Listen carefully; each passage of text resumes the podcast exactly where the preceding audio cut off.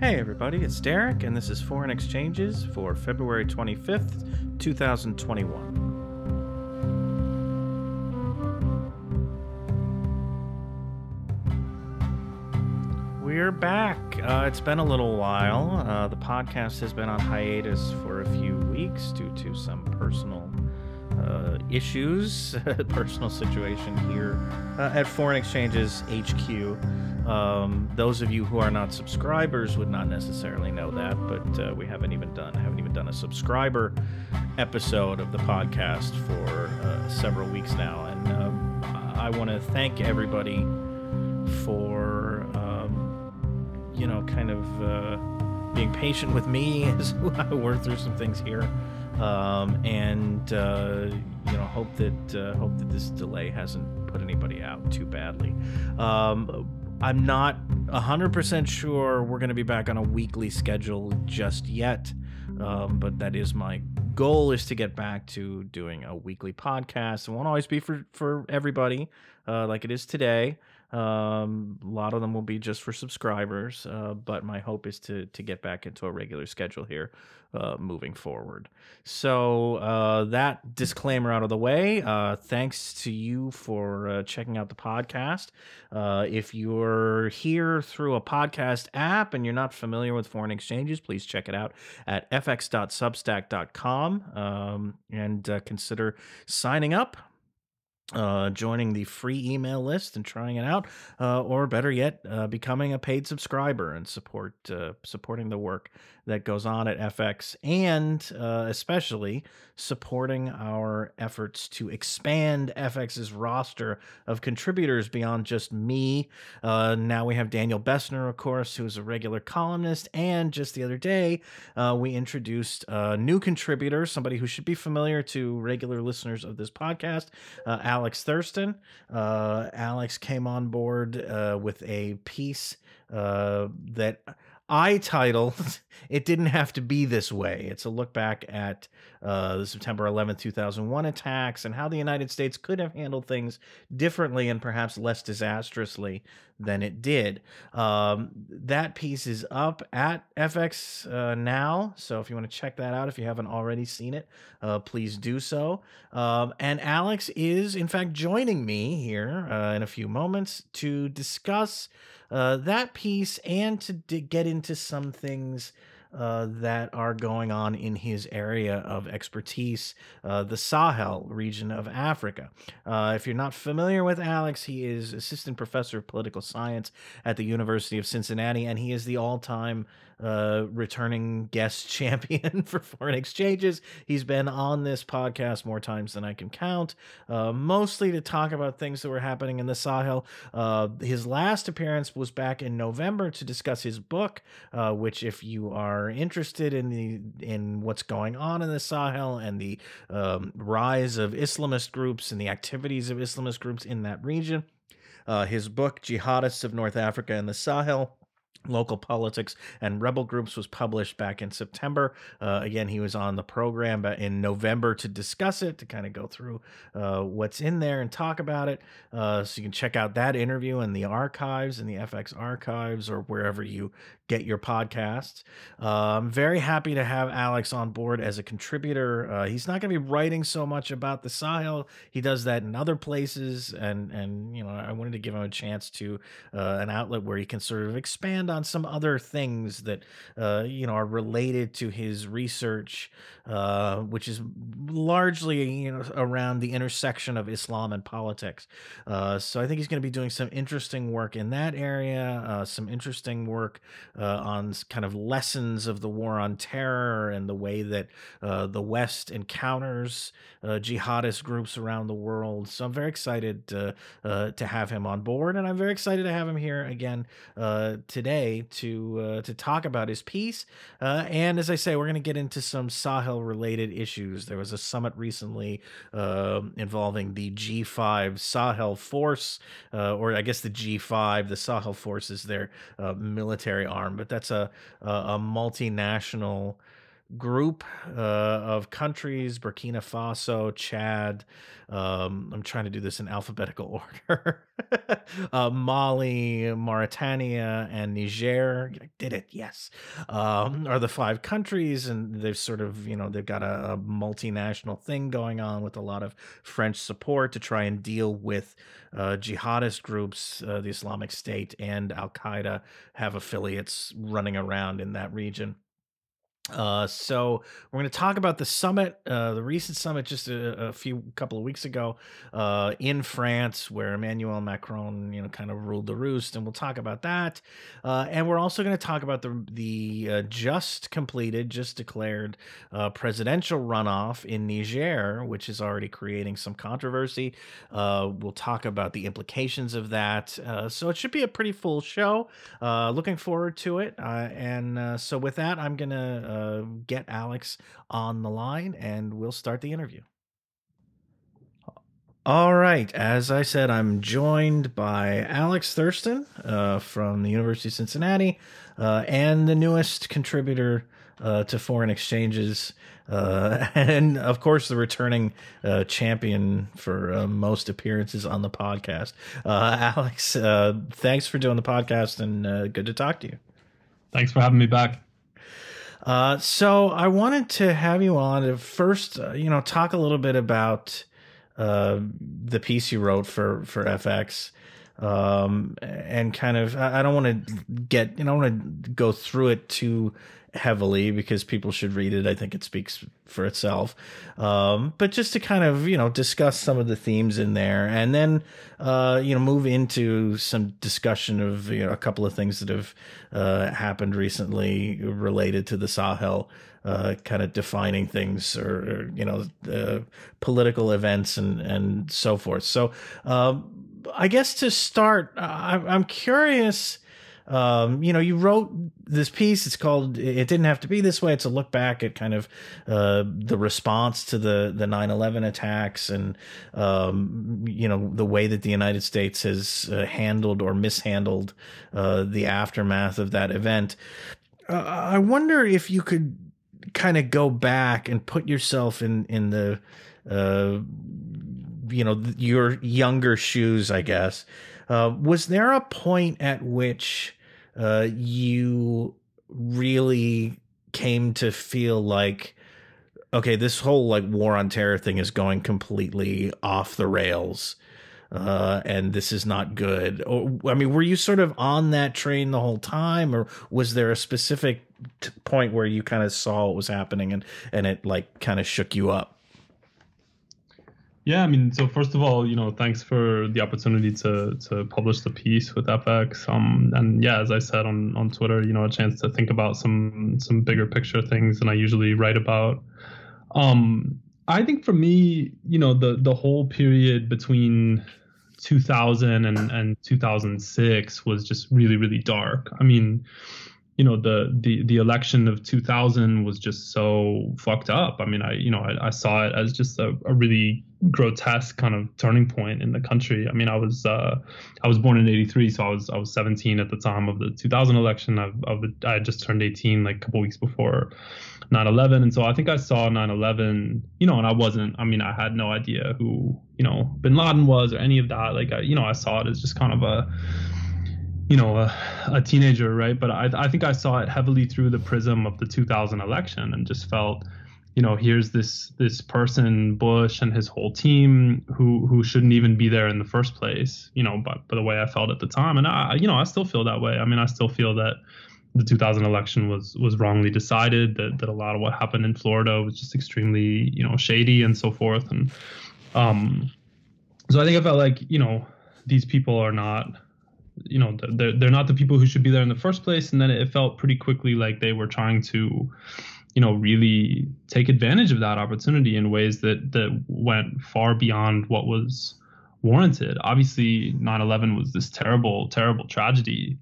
Um, but you know the the response to it domestically and abroad seemed not to uh, you know really grapple with with why it had happened and then also to, to use it as a pretext to for for you know for kind of expansive ventures, power grabs, you know, with with the Patriot Patriot Act at home, and then you know so quickly pivoting to the not just the invasion of Afghanistan, but the invasion of Iraq, and and you know it was I think it was pretty clear, um, you know, to a lot of people, even to me being roughly you know 19 and a half at the time of 2003, that that you know that the case for going in was flimsy.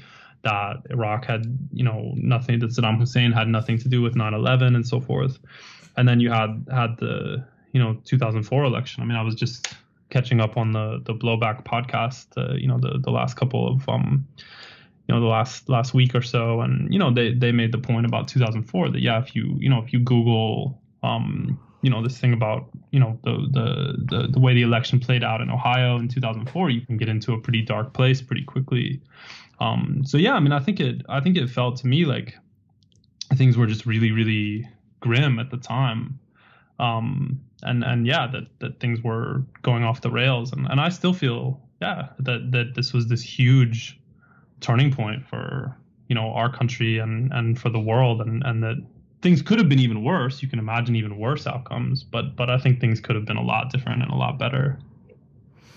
I I, I kind of have the same story. I mean, it was it, Iraq was really kind of the the run up, like the the t- year and a half or two years between the 9-11 attack and you know the the sort of immediate push to turn this into a, a cause to invade Iraq when it was obvious even to to you know um, me and I was like I mean I'm a little bit older than you but I was uh, you know sort of raised on the Gulf War and watching CNN and all the kind of rah rah, you know, America's great and winning the Cold War and all this kind of like 90s, uh, yeah. you know, America's the world's only superpower, all this nonsense.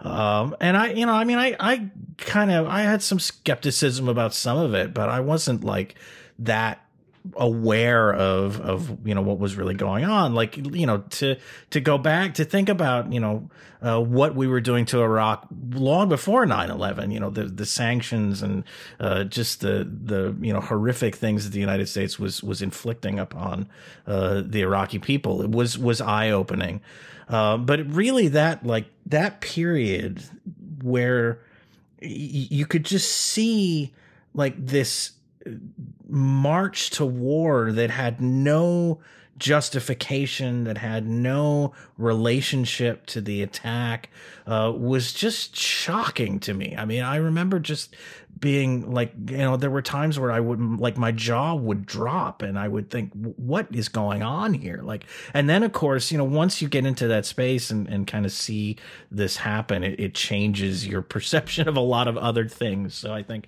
uh, you know, it was a very formative uh, kind of thing. But I want to talk about the quote unquote good war, the the justifiable war, uh, the invasion of Afghanistan, and. I, I wonder if you know you you your work obviously you know is is more uh, related to African politics, spe- specifically West African politics to the Sahel.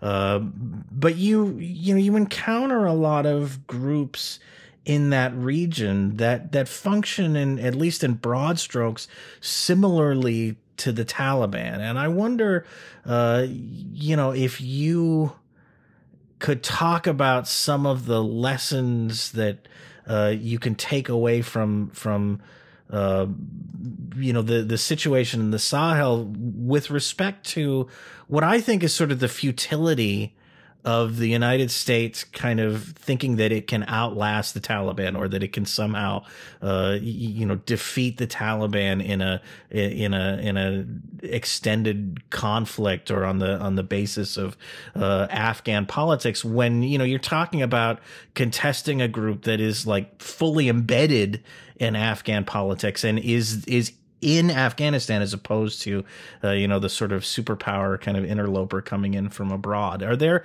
do you see parallels there?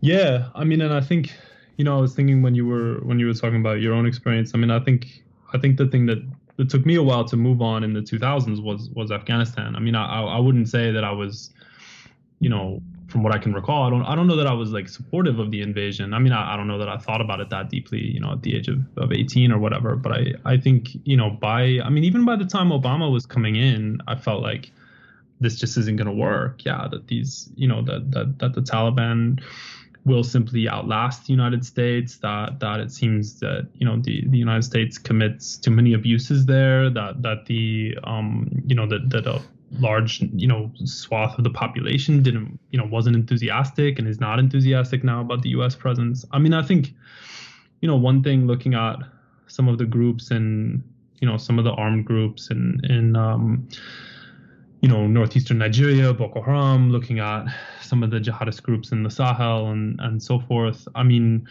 they have been tremendously tenacious and and savvy and so forth. And and they have been you know for for uh, in some ways like you know hanging on and, and outlasting you know their their national governments and and operating in in many ways in a context that that is a lot less favorable to them than the Afghan context is to Afghanistan um, and and some of the groups, you know, all, basically all of the groups in the Sahel are, are more hardline in ways than than the Taliban, right? Boko Haram is more hardline than Taliban, more you know, more extreme, more brutal.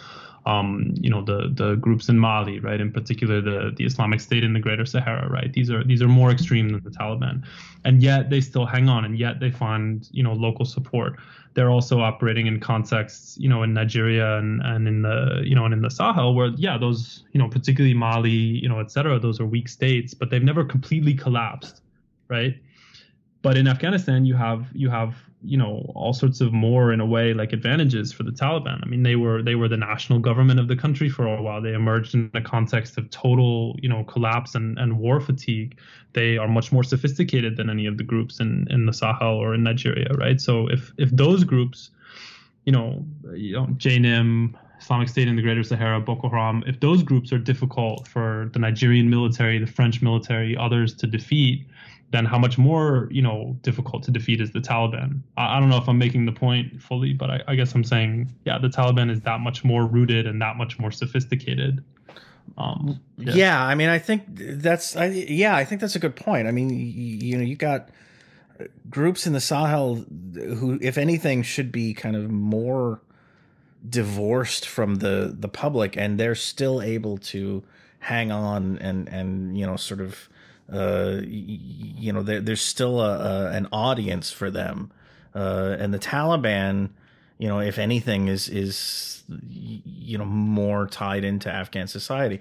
I I I, I sort of you know I want to talk about and this I think this is something you know you've ta- thought about with respect to the Sahel, and we're going to get into the uh, summit earlier this month, the G5 French summit uh, earlier this month. But there's a you know something we talked about before is the the role that France plays in in West Africa and the extent to which it almost um, you know in the context of counterterrorism and like fighting these uh, these groups it impedes in some ways a, a more like a sounder more permanent political solution uh, to the problem. And I, I, I wonder if you see parallels in uh, the way that the United States, you know, sort of operates in Afghanistan. And I think I'm thinking about like, uh, you know, even there's even polling in Afghanistan of, of uh, you know, when you get out into the public and, and ask them, you know, what are your what what do you think about the Taliban? They don't poll well. Uh, like, there's not a lot of people saying, "Oh yeah, I support the Taliban." They're not popular. Uh, and yet, you know, just by virtue of the fact that they're fighting against this foreign occupier, they can, you know, claim that at least. Uh, I, I wonder, you know, that really, I think that that gets them a lot of uh, credence. And then you can talk about sort of the ways that the United States uh, kind of papers over governance failures, I think, on the part of the the successive, um, you know, very weak governments that it's set up in Kabul. Uh, I just wonder if you know if you see some of the same kinds of things happening in Afghanistan, where the U.S. presence is almost counterproductive uh, to kind of defeating this this group and, and ending the the conflict. Yeah, I mean, I think that I think that you know among among analysts and commentators, I think very rightly there's a kind of an allergy to comparing Mali or the Sahel or Nigeria or anything with with Afghanistan, right? Because sometimes there's there's this tendency in you know in, in foreign policy or the magazine i mean or or in you know other sort of high profile you know venues like that that comment on foreign affairs to just say oh malistan sahelistan i think there's even a book or maybe multiple books called sahelistan right? And so i think you know some some analysts including me get get nervous about drawing close parallels between between say mali and afghanistan. But I think the parallels are actually much closer on the side of, of the U.S. and France. I think that they, you know, as as your question indicates, right, you know that that they they've they get the U.S. and France have gotten drawn into similar types of thinking about their ventures in in these places, right, and and the idea that, you know, at least rhetorically, both the U.S. and France sometimes seems to bo- seem to box them box themselves in, right, to say, you know okay, this isn't going well. We we can't leave. We don't quite know, you know, what the end state is going to be, or the end state is just some sort of total fantasy. Um, but if we leave, then we're afraid that you know the, this will become a quote unquote safe haven. That that it'll threaten you know our national interests. That we'll get you know dragged back in, et cetera. And so the the debate actually can be sort of eerily similar. And I think the kind of lack of of grappling with the futility of what they're doing, you know, can can be very similar for the U.S. and France.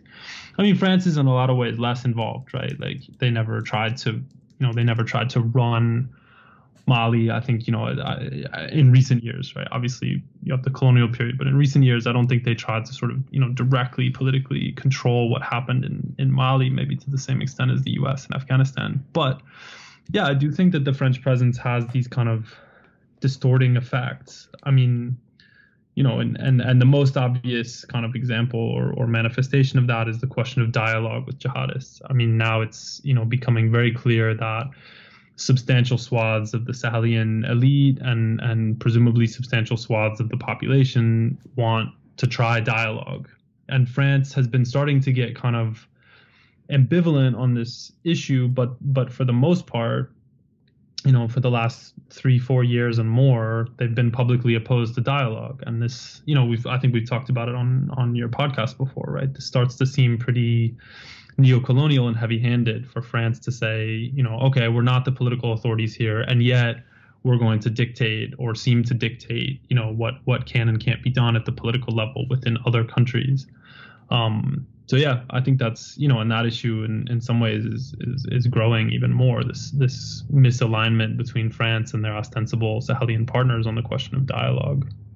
It's interesting because I mean, the, you know, the Trump administration obviously started engaging in its own dialogue uh, with the Taliban, but even you know the way that that we handled that seems like uh, you know just it was just so badly managed and and cut really the the Afghan government completely out of the process basically. I mean it was sort of like instead of supporting which i think you know something you've you've talked about uh, in this aisle like the you know the role that France could play could be supporting uh, regional governments in in engaging in dialogue with these groups. Instead of supporting the Afghan government uh, it, it's you know we did it we cut our own deal with the taliban and then we're like okay now it's your turn. And like it just yeah. seems like a very bizarre way to go about that you know to go about engaging with uh, with the with that group.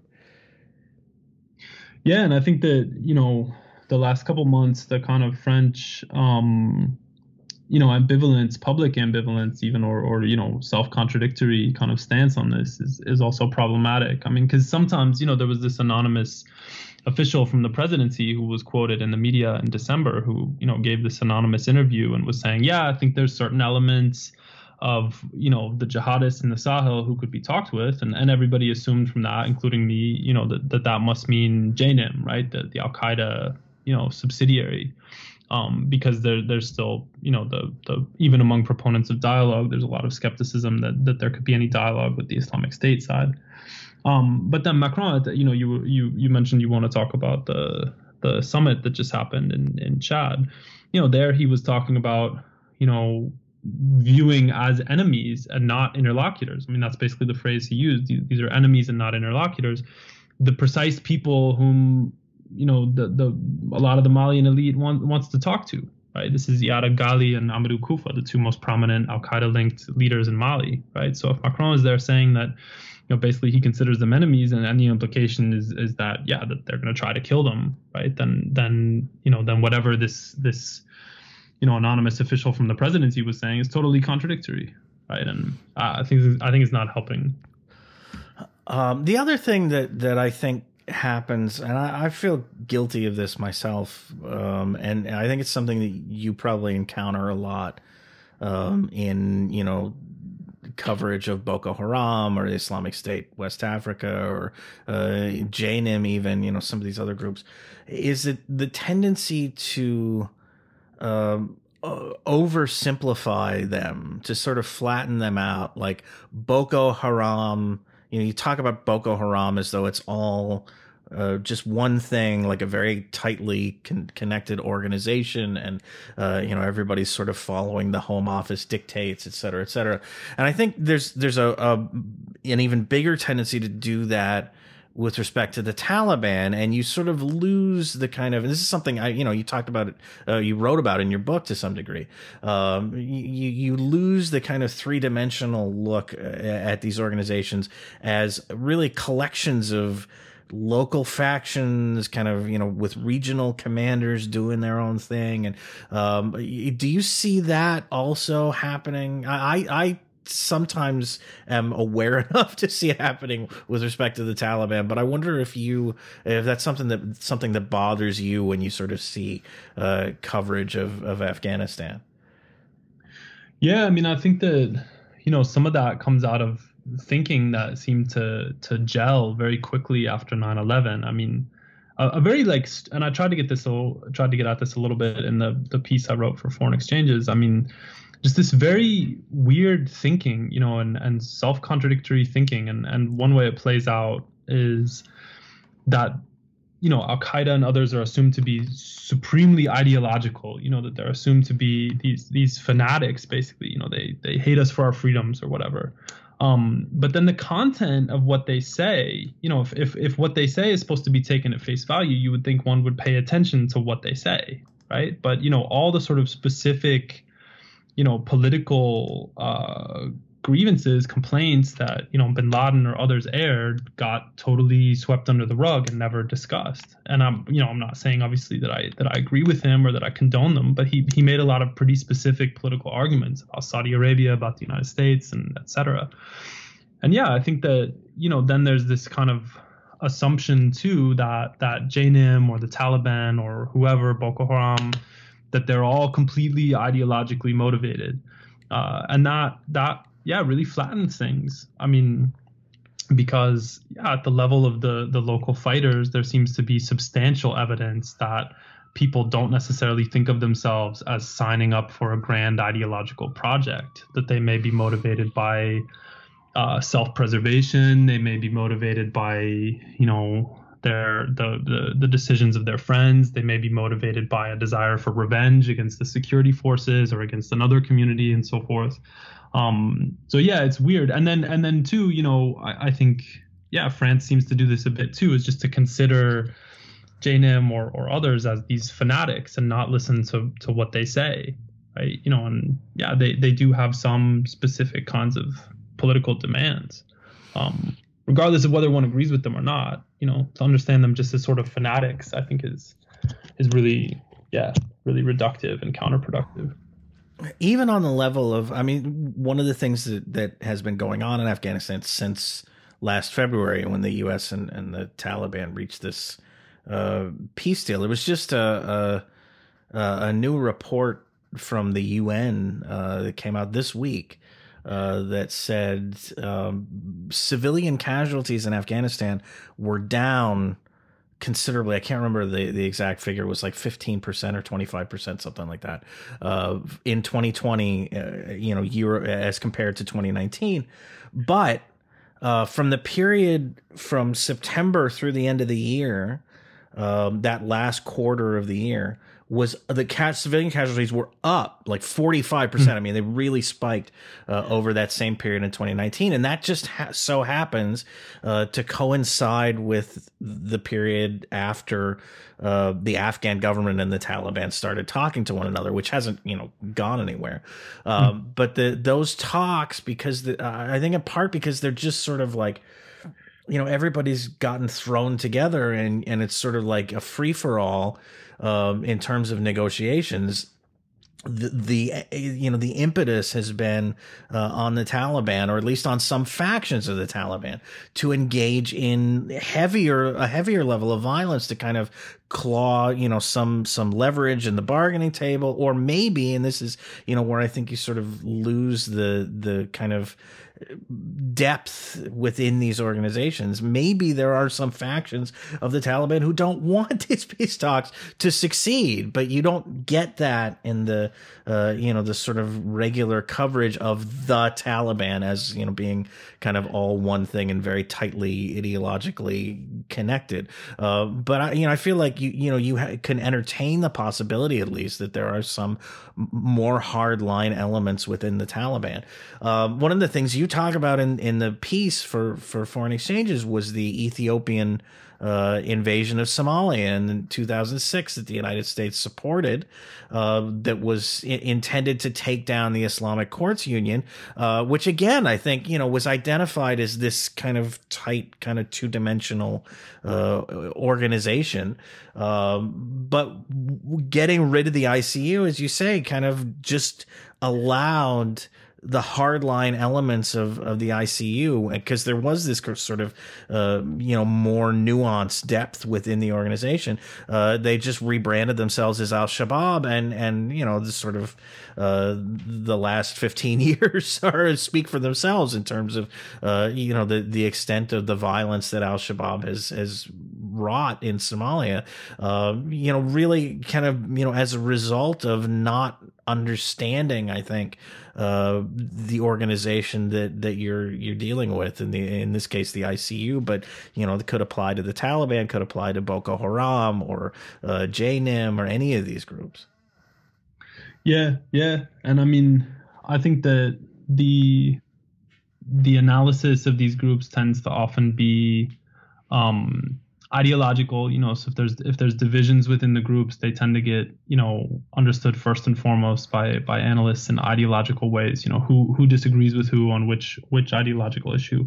Or a lot of times with you know Somalia or to the extent that I'm you know familiar with with uh, Afghanistan or you know definitely with Mali things that get cast in, in ethnic or I guess in Somalia we could say clan terms right? You know a lot of analysis of who belongs to what you know faction or something you know and so that I mean that can be I guess a form of complexity to be aware of those individual you know of those those axes of of divisions. But yeah you know a sense of of you know political divisions within groups or or a sense of yeah the the sort of multiple motivations that might be at, at play within a group often seems to be absent. And yeah a lot of times then you know decisions will be understood in in retrospect as mistakes.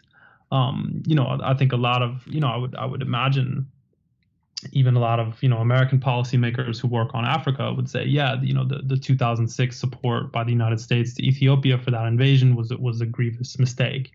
Um, but those mistakes keep happening, right? You know, groups keep being typecast and understood reductively, and and then, yeah, these these uh, you know, often the decisions are still made to to escalate things and to keep escalating things. Um, so you brought up the uh, the G5 summit, which I know I, I said uh, I wanted to talk about, and and I I I wanted to get your take. I mean, the big sort of the the one thing that came out of it from the from a like media reporting uh, perspective was, I guess the the the government of Chad announced that uh, it's sending twelve hundred uh, soldiers as part of the the G5's kind of uh, you know multilateral multinational force to to combat jihadist groups. Uh, in the Sahel is sending 1,200 soldiers to the uh, border, the tri-border region, you know, Niger, Mali, and and Burkina Faso, uh, which is really kind of riddled with uh, jihadist groups, JNIM and, and its Burkina Faso and its offshoot in Burkina Faso are very active. The Islamic State in the Greater Sahara is very active in this region. So it's it's it's got a lot of problems. I mean, it's it's a very kind of uh, conflict ridden region. Um, the the reporting about this Chadian deployment initially, uh, I think, sort of. Uh, speculated that maybe this was the precursor to the French government drawing down its force in that region. But as it turned out, Macron uh, announced that that they're sticking around at least for the for the time being. Uh, I wonder, you know, what what was your kind of overall takeaway from the summit and and of that uh, decision by Macron to to kind of leave everything in place? Yeah, I mean, those were definitely the two sort of headline grabbing things that I saw the the Chadian decision and then you know the the you know Macron's decision to to not withdraw any forces from Operation Barkhane at least in the short term. I mean, yeah, and there too, you know, it seems to be that that French policy is getting more and more um I don't know, tentative maybe is the word or or at least sort of, you know, visibly uh ambivalent and and wavering um, Uh, you know, and the, the analysis that I read a lot, you know, points to, to French domestic politics as a, as a driver of that, right? You know, Macron looking up at the at the upcoming elections and and you know nervous about how, you know, maybe some public fatigue with the with the Sahel mission is going to play out, but then also afraid of you know attacks from the right and being understood as you know or, or you know criticized as as weak on terrorism or whatever. Um, but yeah, I think you know the French and and you know including him as an individual are increasingly sending you know very mixed signals. Um, and yeah, you know he, I mean, I think a lot of French policy still remains essentially a fantasy. I mean, there's this idea that you know there's going to be military progress, which seems to mean effectively decapitating jihadist groups. Um, you know, and they've done some of that, and it hasn't it hasn't made any improvement in the situation really. Um, and then there's supposed to be development, but I think that's mostly almost like a public relations exercise. I mean, maybe there's some, you know, to the extent I've seen, they they seem to be obviously like real projects, but I think they're, you know, a lot of times, um, you know, more for for the photo op than for some sort of long term impact on on mass numbers of ordinary people's lives. And then they talk about, you know, the then France talks about quote unquote the return of the state, right? The idea that you know Mali or Burkina or whatever is going to you know I don't know what that means. I don't know that they know what it means. You know, it seems to suggest that there's going to be some kind of influx of state personnel, not just security forces, but you know judges and police and so forth. Um, but that that doesn't seem a it seems vague and b it doesn't seem to to grapple with reality. You know that that resentment of state corruption appears to be one of the deep drivers of the conflict in certain places. That that state security force abuses by Sahelian, you know, militaries and police and whatever have become themselves a driver of the conflict. So anyway, I mean, long story short, I think at the political level, France continues to, um, you know, spout more slogans than than concrete ideas, and then in practice, you know, you can see it with the Chadian deployment, right? You know, if if there's supposed to be all this like better governance and, and greater accountability and more reach of the state into people's lives. Why if that's if that's the end state is there this what seems to be you know basically unwavering french support or international support generally for for autocrats right? You know idris deby as you know has been the, the dictator of chad since 1990 right um, you had mentioned, you know, that, that you wanted to talk about the Nigerian election too. I mean, the you know the this election, you know, there's some there's some significant problems with the numbers. I think with the official results. The the 2016 election, you know, the main opposition candidate was was in detention for a good part of the the election period, right? You know, the in Mali, the you know the 2018 presidential election had just so much violence in some parts of the country that I don't think they really got to participate. In any case, there's like a laundry list of, of you know political problems with the very rulers on whom France seems to be depending to you know to carry out its its political strategy. And then you know things like the coup in Mali seems to have, have barely elicited much reflection on the French side. You know this would seem to be an indication that things are not going very well politically, uh, but it, it doesn't seem to have prompted any serious change of strategy or much much soul searching on the French part.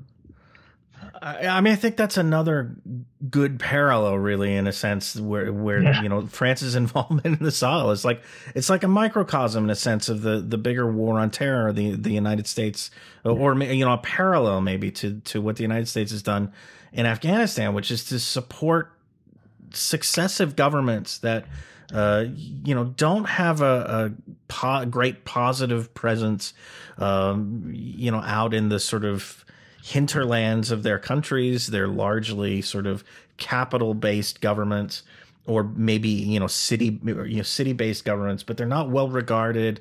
Uh, elections are constantly you know a source of tension rather than kind of a peaceful transit transfer of power or peaceful uh, reelection or, or whatever they may be. Uh, they're they're generally disputed in in sometimes ugly ways, and and if you look at sort of the, the if you can sort of imagine the the way that the average person, like the average Afghan or the average Malian or, or Nigerian, uh, encounters their government, it's it's you know in an extractive way. It's like some yeah. you know the the governor kind of taking from me or the state taking from me instead of you know a, a sense of like uh, you know utility provision or basic necessities being met. It's it's it's a very you know it's a much more kind of uh, hostile uh, relationship between uh, the people and their government. And I I, I wonder, you know, there there is a uh, there's a sort of French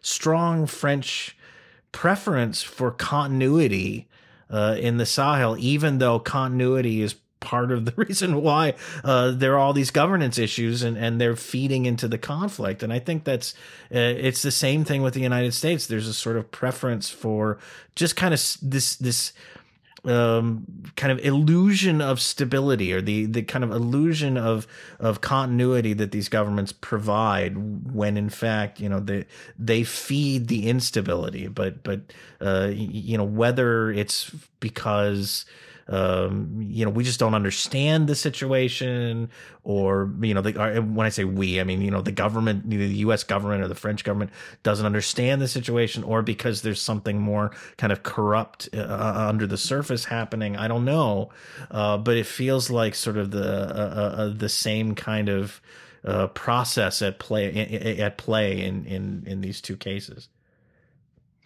Yeah, yeah. I mean, and and it's weird. I mean, I think it's you know, I think it's um really. I don't. I mean, yeah. I don't. Maybe the underlying logic to it is just total total cynicism, right?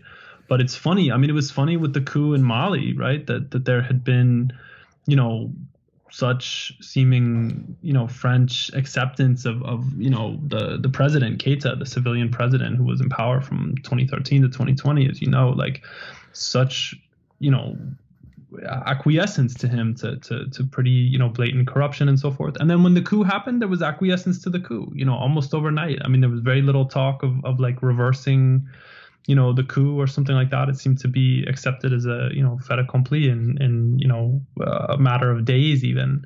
Um, so there's this like pro status quo bias even when the status quo shifts overnight you know then it's like okay this is the new status quo. We're good with this um, yeah, and I think it I think it makes talk of political solutions, you know, dubious if not if not incoherent.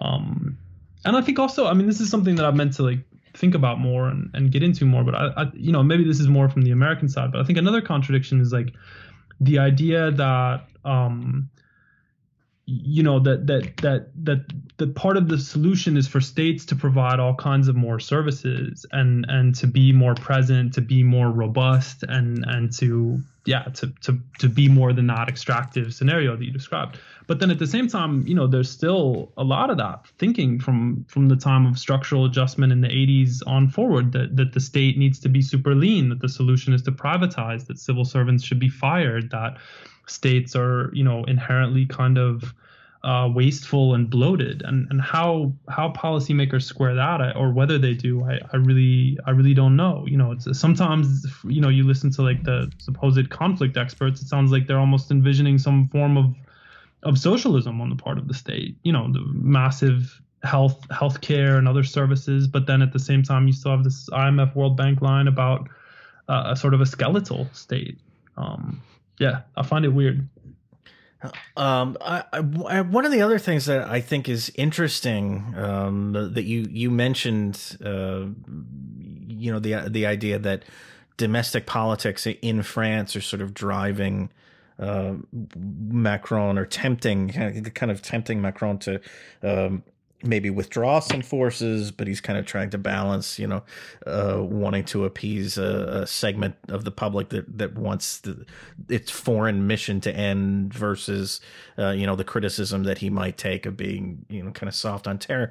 I think one of the interesting kind of developments in in Western politics, uh, and this this has to do with with Trump. It has to do with, uh, you know, the rise of the far right, kind of uh, in general in Europe and the United States Uh, there's a real kind of, I think, um, fission or frisson, fissure. Sorry, uh, there's a real kind of fissure on the on the right uh, between the kind of traditional right that would be you know first in line to say you know uh, you're being soft on terror and you're you know pulling you know if you're pulling forces out you're you're weak and and this is bad and this sort of new right that's more nationalistic, more insular, um, that you know includes Trump kind of trying to negotiate a quick exit from Afghanistan, and I think you know doing it in a in a kind of very slapdash, uh, irresponsible way, and maybe you know that's that's what's at play uh, in France that that doesn't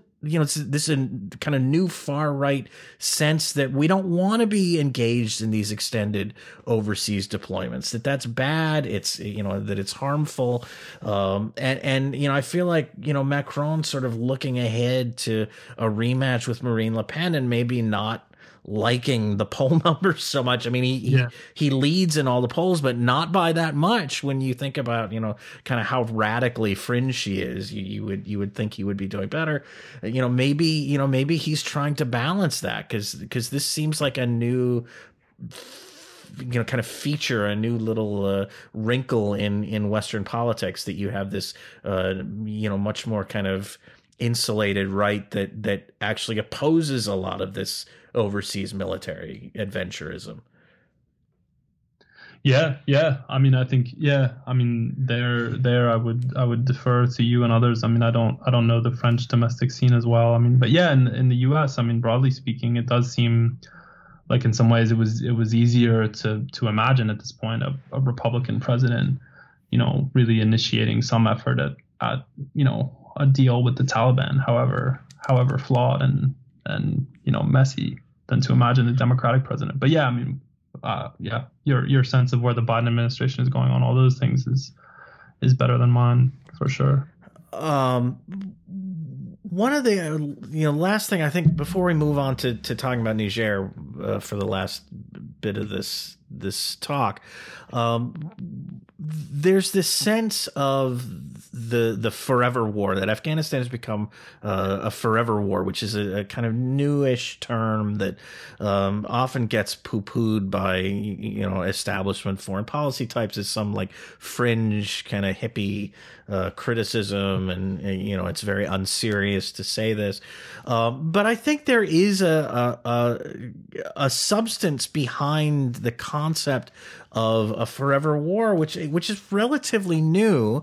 Um, and and I've seen people, you know, there's a guy at, at New America, David Sterman, who just kind of did a did a little Twitter thing on this, and and it's sort of, uh, you know, there is a definition that's coalescing, you know, behind this term of a conflict where you know the main belligerent or the strongest kind of belligerent in the conflict uh, can't really achieve the goals that it's kind of laid out for for victory. Or if there is a, a, a sort of victory state that that you know has been defined uh, there those goals are unachievable. But at the same time uh, it can't really be defeated either. And I think it applies certainly to Afghanistan. I mean the United States can't be defeated by the Taliban in any sense right. that that word means, you know, makes any sense.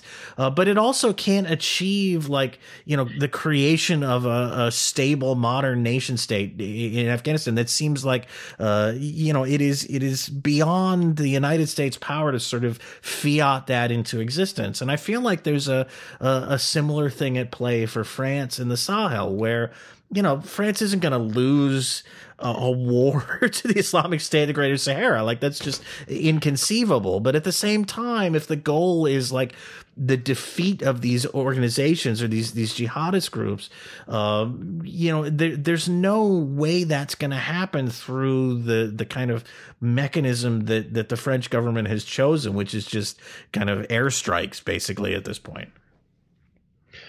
Yeah, no, I'm fully fully agree, and I think it's you know I think it's it's this weird it's this weird middle ground and, and I think there's yeah who knows? I mean maybe I mean obviously you know as as uh, as we discussed while I was working on the piece and you know as you rightly pointed out you know the, the US is not necessarily just this like blundering empire right? There there are definitely interests at stake and people who you know profit financially and politically even from these long-term open-ended highly unsuccessful ventures um, but at the level of the venture itself, yeah, it, it can't it can't work. You know, it, it can't work. The U.S. and Afghanistan, there, you know, it'll never get to that end state. France will never get to the desired end state, you know, or at least the the stated desired end state in in the Sahel, and it's because, you know, you could go bigger, right? You could go you could go full imperial. You could say Afghanistan will now be a colony of the United States that we will rule through, you know, horrific uh, suppression of the population and, and just explicit total you know dominance of, of the United States. Or, or France could like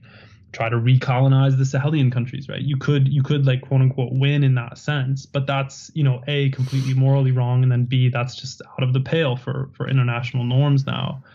Or you could say you know we're just going to let we're going to sit back and let other countries politics you know play out and hope it plays out for the best. But in, in instead it ends up in this kind of weird yeah middle ground where where you know supposedly some constellation of stars are going to align with quote unquote the right local partner and you know enough you know training of foreign forces and so forth you know and, and the right kind of military presence and you know civilian centric counterinsurgency and all this is supposed to come together into some sort of ideal political outcome that that would allow the U.S. to leave Afghanistan or would leave you know would allow France to leave the Sahel. But none none of that will ever happen, and so it just becomes this kind of you know frozen conflict. I mean the the the sort of dangerous thing about talking about it at a level of real honesty is that then you get people you know from the neocon perspective or you know whatever arguing, well, that's precisely the problem is that it's not open ended. That as soon as you put a timeline on it, your advert that the, the, the reason that the U.S. won't win in Afghanistan is because we're signaling to the Taliban that we'll leave.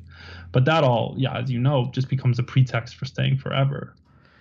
I, I mean, I think there are. I have seen some kind of some of the more, um, uh, uh you know, un um, unencumbered, maybe, or unkind of reconstructed uh, neocons.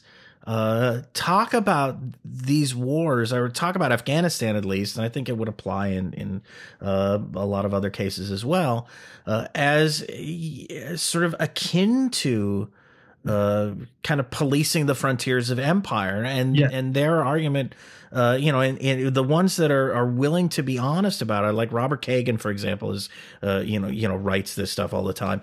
Um, you know, they will, they will get right up to the line of saying, you know, basically, you know, this is an empire and it's America's empire. It's a, uh, it's good that America has an empire.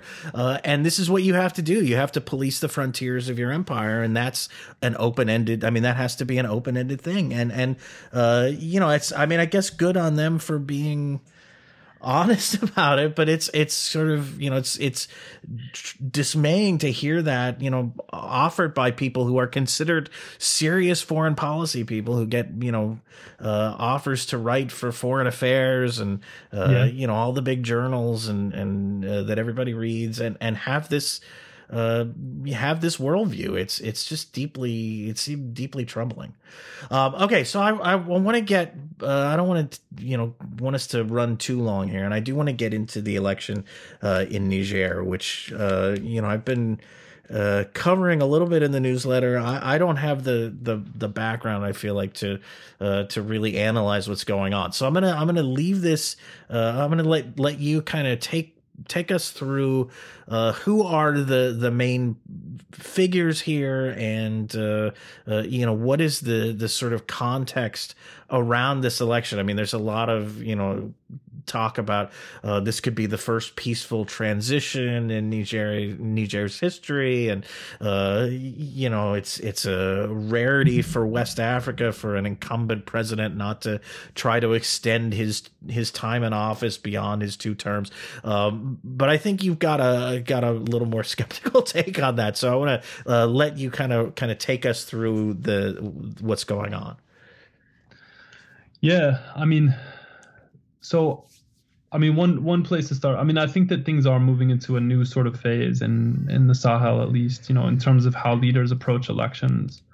Um, you had a you had a phase where, um, you know, from from the you know starting in the 1990s, you had you had you know what's sometimes called the third wave of democratization. You know, and, and a lot of these West African countries or African countries more broadly were part of that. So you know, places were basically long ruling military dictatorships or in some cases you know civilian one party states fell and you had some genuine competition within the system.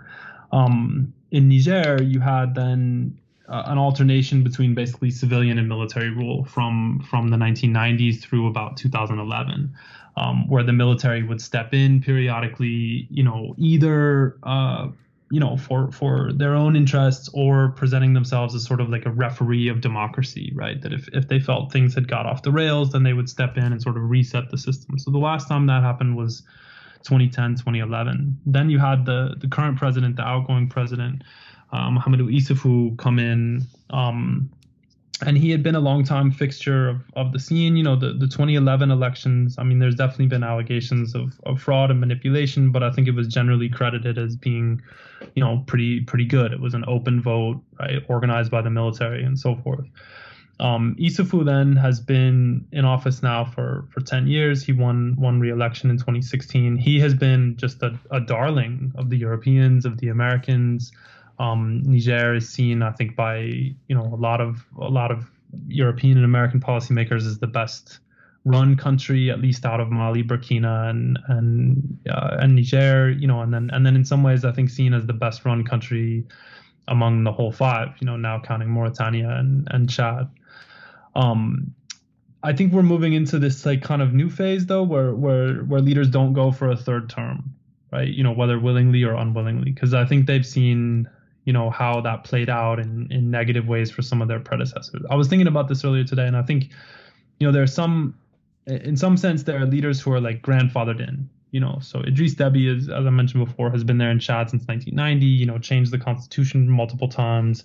Never would you know Paris or Washington really really challenge that, right? So I think he knows that he can stay you know basically as long as he wants right? Or or until there's some sort of massive popular you know pushback against him. But i think leaders who have come in you know in the last decade or so realize that if they try for a third term there's there's a chance of some real real problems right? You know that that's basically why there was the last military coup in Niger in 2010 was because the the leader at the time had had you know gone for an extra constitutional third term. So i think leaders are sometimes now calculating okay, it's just not worth it to try to change the constitution to to try to sort of mess around with things. And and so you know, Issoufou basically has then handed off power to to the now winner of the you know the current elections. So Mohamed Bazoum, you know, longtime you know fellow member of his party, um, you know, very very senior member of, of government until he resigned to run for president.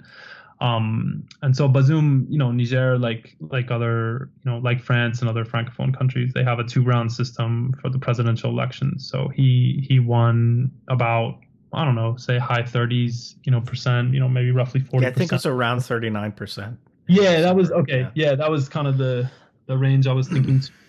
um, you know, so I was a little bit surprised because I thought I thought that maybe he would just win outright on the you know on the first round, and and I think you know, I think there's some, well, maybe I'm too cynical, but from my cynical perspective, I think these are soft authoritarians who are getting more and more sophisticated at what they do, you know. So this is not like, uh, whatever, you know, Syria or something where you're going to see an election where somebody wins with 98% of the vote, right? They're not that they're not that crude. Um, so then you have a second round, right? So so Bazoum and maybe that you know maybe that score is genuine, or maybe that score reflected the fact that maybe there was more, you know, latent opposition to, to the ruling party among the population than they had counted on, and maybe they figured it would be too explosive to have, you know, just an outright first round victory for for Bazoum, and he was running against some some heavyweights, you know, of, of the political scene. So anyway, so he entered into you know the second round election that just concluded on um, on the 21st of this month between him and uh, between Bazoum and, and Mahamane Ousmane, who's uh, former president who was in office from from 93 to 96. Uh, and yeah, I mean, so so now Bazoum has won. You know, I'm I'm putting the the numbers in front of me, the official numbers in front of me while we talk. So won basically 56% to 44%. Um, on the face of that, that is a that is a plausible score. I think what what has concerned me is is the numbers out of you know one of the of the you know seven regions of the country in particular. So Tahoua, which is in the west, um, where you know the the margin for Bazoum is just just incredibly lopsided, and where there's you know you can click because now it's getting more and more transparent. You're getting more and more granular details from some of the election commissions in the region um, where if you go through in that region and click on some of the commune level results where he's winning, you know, in the most extreme case, you know, here's one where where he, you know, where Bazoum receives 54,564 votes and Ousmane receives 1,562, you know, so just a, a blowout, right? Um, so I think I think it's possible that there was some fraud, um, you know, and, and that his numbers were padded. Um, yeah, maybe I'll stop there and yeah, see, I don't want to monologue too long. no, that's fine. Um, right, and so Ousmane is is contesting this. He's alleging fraud. Um, there have been some protests since Bazoum was declared the winner. Uh, I, I, I, you've you've outlined the sort of the uh, ways in which there are maybe some legitimate questions uh, about this outcome. Um, and I, I, I think, I mean, I think it's interesting you talk about uh, presidents kind of becoming a little more sophisticated about uh, how they they manage power and not trying to just kind of stick around. Uh, and there were two cases last year. I mean, in, in other parts of West Africa, not in the Sahel, but uh, Alpha Conde in Guinea uh, and uh, Alassane Ouattara in, in the Ivory Coast, uh, of two guys who did go the route of like changing the constitution and uh, manufacturing a third term for themselves. Uh, it, but it, what's interesting is in Ouattara's case, uh, he was not going to do that. Like he had identified a successor mm-hmm. in the same way that I think Issoufou has done with with Mohamed Bazoum. Uh, he had identified a successor. His successor died very unexpectedly, uh, and it was only after that that he kind of said, "Okay, well, I guess I'll I'll run for a third term," which I believe I'm constitutionally allowed to do. Uh, um, but I, I, think he tried to, you know, he tried to do the same thing that you're talking about, to sort of, sort of uh, manage the transition to somebody else. And I, I wonder, you know, uh, as I say, the, a lot. As I said, you know, when I was, you know, when we started this uh, this discussion of Niger, a lot of the media coverage has been around uh, the idea that this could be the first peaceful transition from one president to another, and uh, isn't that great? Niger hasn't experienced anything like that before, uh, but it's sort of easy to to transition when it's your guy who's coming yeah. next, right? I mean, it's sort of yeah. easy to to do a peaceful transition when you've picked the guy you're transitioning to. Uh, so I wonder, you know, how how much credit you can actually give Issoufou for for for you know kind of peacefully handing power over, and I, I wonder if that's not. Uh, you know, kind of a, a, a, red flag in terms of, uh, you know, whether you think this is a legitimate outcome or not. And, and you know, I don't know if you have, uh, you know, some thoughts about that whole process and you've uh, as you've said you know you've kind of you know talked uh, a little bit here about uh, the ways that that west african leaders are maybe becoming uh, more sophisticated uh, uh, in terms of how they manage power but i wonder if that you know you've had some some thoughts about that that aspect of it yeah, yeah. No, I mean totally agree. I mean, I think yeah, does it does it matter that it will be, you know, the the first peaceful transition to power? Yeah, definitely. but you know, uh, does it does it also matter that it's within the same party and that it's two people who know you know who know each other and have worked together you know extremely closely for decades yeah that's got to be taken into account too it's not the same as as you know the opposition scoring an upset at the at the ballot box. And you know it's not like Nigeria in 2015 which I think was was really a huge deal um you know where the ruling party had to had to accept defeat I think. Um yeah and you know this i mean this maybe maybe i'm you know because i think that's a great point about about you know cote d'ivoire and you know guinea and so forth. I mean i guess i'm like looking at niger in part through the lens of uh, of what happened in mauritania in 2019 where you had some of the same types of media coverage because you had uh, Abdelaziz, who who stepped down probably reluctantly. I mean, I, I would have liked to have been a fly on the wall for some of those you know closed door conversations about that. I mean, it seemed like he would have tried for a third term, but ultimately didn't, um, and handed off power to you know basically his his closest associate, you know, and, and effectively another military dictator in, in civilian clothes. And yeah, you had the same kind of coverage. I mean, maybe not quite as enthusiastic as for Niger, but still pretty enthusiastic, like all peaceful transfer of power and so forth. I mean, the Nigerian example, though, I mean, sorry, the, the Mauritanian example also shows though how how dicey it can be even for the outgoing leader because, you know, there in Mauritania, Abdelaziz picked his his right hand man, and then they fell out, you know, very quickly. So. Right? They've yeah, they've kind of gone completely at cross purposes with one yeah, another. It's yeah. interesting. I'd be surprised if that happened in Niger, but it, it shows, you know, if if the if the outgoing person has any ambitions to to control the the incoming person you know, the, there's a lot of tension built into that, no matter how close people are. I mean, so we'll see. Um, I, another thing, you know, that was sort of this sort of strikes me, you know, as, uh, kind of listening to you describe the context of this election, the to the extent that there was coverage and sort of, um, you know, in in uh, Western media, you know, uh, kind of wire services or whatever of this election, kind of in the in the run up to the the second round, uh, it was very much like, oh, Bazoum's going to win easily. There's no question. He's he's the favorite, and I wonder if that's uh, shaded to some degree by uh, the extent to which kind of Western governments have embraced Issoufou and and consequently maybe you know are uh, you know, very there's a, there's a favorable there's been favorable coverage of him and naturally favorable coverage, I guess, of his his handpicked successor. Um, so there's one that that that's one thing I I wonder if you've you know noticed. Uh, and the the second my second question, and this is kind of. Uh, where I think we can leave things for now because it's it's very much an unsettled situation at this point. Uh, what are your what is your sense of Niger's ability, kind of the Nigerian institutional ability to litigate Ousmane's concerns and his claims of fraud uh, in a way that kind of uh, produces a legitimate uh, outcome that everybody can kind of accept at the end, uh, or is there, you know, do you think there's a, a danger of this kind of devolving into uh, into something more violent, which then I guess would upend the sort of peaceful transition of power narrative? But uh, you know, is there a way? Uh, for Niger's elections kind of officials uh, to deal with this in, in a in a in a peaceful kind of um, legalistic manner. Yeah, I mean, I think that, um, you know, on the first point, I mean, yeah, I think this goes back to some of like the the global issues we were talking about. I mean, I think there's a there's a pro incumbent bias, especially in countries that are seen as as theaters of the war on terror.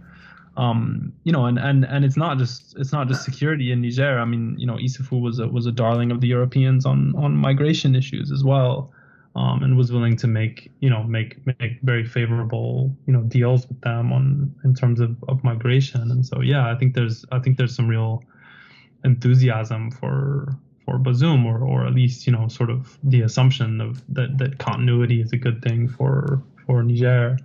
Um, I mean, I think also, you know, I mean, in fairness, I think you know he he has a reputation that seems to be deserved as as you know competent and you know and very talented and smart. I mean, uh, you know, and, and he may, I mean, he make a he may make a much better president than Ousmane would have. I mean, I'm not trying to say that Ousmane is some kind of you know uh, hero or something. And the thing about him too, and you see this also in in you know other elections in the region, is that you know he's a fixture of the political scene too. You know, oftentimes you get to the even in the first round, but especially in the second round, it'll be two very very known commodities running against one another. Um, and I think that also you know sort of hurts the opposition too that that they're not necessarily like change candidates and then there's a, a tendency of the opposition to to cry foul you know and that I think makes makes Western governments in particular, you know, sort of see them as as whiners and not take any of their claims that seriously. And and again, there's that pro-incumbent bias. Um, so you know, I think that uh, I think that I would expect, you know, maybe this is too uh, too blasé or something, but I would expect that Ousmane's claim will basically fizzle out. I mean, I base that on like similar situations and you know, in Mali and so forth. I mean, I think that the the international, you know, actors have already weighed in. I mean, the the congratulatory calls and messages and so forth were were coming in for Bazoum. I mean, I think that I think the real sort of arena where this gets decided is is internationally actually. Um, you know, because once the international ex- actors accept it, then then I think it's game over for any kind of domestic challenge. Um, you know, there's definitely been um, serious you know protests and and you know some some you know political violence in in Niger in the past you know there was there were some some protests or riots whatever one wants to call them after the you know Charlie Hebdo thing in 2015 you know connected in in you know complicated ways to to Issoufou going to, to Paris to march that year um, and there's been other moments like that there was some you know unrest during during the early stages of COVID and so forth but I, I wouldn't expect this to be I, I wouldn't expect it to erupt into some kind of mass conflict. Um, you know. Okay, well that that's probably good. I think. Yeah, I mean, and I mean that's not to say that there's not other huge problems. I mean, actually, you know, as you know, like in you know, and as we were alluding to earlier, you know, in, in the western part of the country, you have full implication of that part of the country and and you know the the severe severe core conflict in in the Sahel in the the southeast of Niger, you still have a lot of you know violence and instability connected to to Boko Haram and ISWAP and so forth. So know, there's definitely other so major major sources of insecurity in the country. But yeah, I don't I don't expect sort of uh, massive violent conflict over the election result itself. Okay, well, so that's it's kind of a positive-ish place to end. I think rare we rarely get to end on something that even remotely resembles an upbeat note. So why don't we why don't we take advantage of this opportunity and and and call it an interview. Um, Alex, thank you uh, for being on the show and, and welcome to FX uh, in your uh, new capacity as a contributor. Uh, I would encourage everybody to to take a look at your piece. Obviously, I would also encourage them to uh, buy buy the book Jihadists of North Africa and the Sahel. Uh, check out your blog sahelblog.wordpress.com where you write about more regional things and and just uh, you know, I'm really happy uh, that that um, you know we're able to uh, kind of continue uh, having these interviews and also that that you're going to be writing for for the newsletter. I'm I'm very excited about that. So thank you uh, for doing that and and thanks for being on the podcast. Well, thanks again on all counts. I mean, like I said, I, I, really appreciated the opportunity to write a kind of bigger picture piece like that, and then to, to talk about it with you, and also to yeah, to talk about these these you know Sahel related issues that that I care about a lot. All right. Uh, so we'll be looking for uh, you know looking for more from you uh, on the newsletter, and uh, you know I'm sure we will have cause to, to to do this again on the podcast. It's not like uh, things in the Sahel are going to calm down anytime soon. Uh, so I'm sure there will be plenty more things to talk about. Uh, Alex, thanks again, uh, and uh, talk to you soon. thank you, and take care. All right. Uh, once again, I want to thank Alex Thurston for coming on the program, talking to us about the war on terror and about the situation in the Sahel, and especially about the election in Niger. Uh, I was very grateful to get his take uh, on that situation in particular. Uh, so, uh, again, I'm very pleased to be able to bring Alex on board as a contributor. He's the first, hopefully, of many, uh, or at least a few, uh, over the next few weeks and months. Uh, I would urge you all to check out his piece for FX, check out his book, uh, check out his blog. I'll have links to all three in the show description. Uh, and to all of you, uh, as always, thanks for listening. Thank you for supporting FX.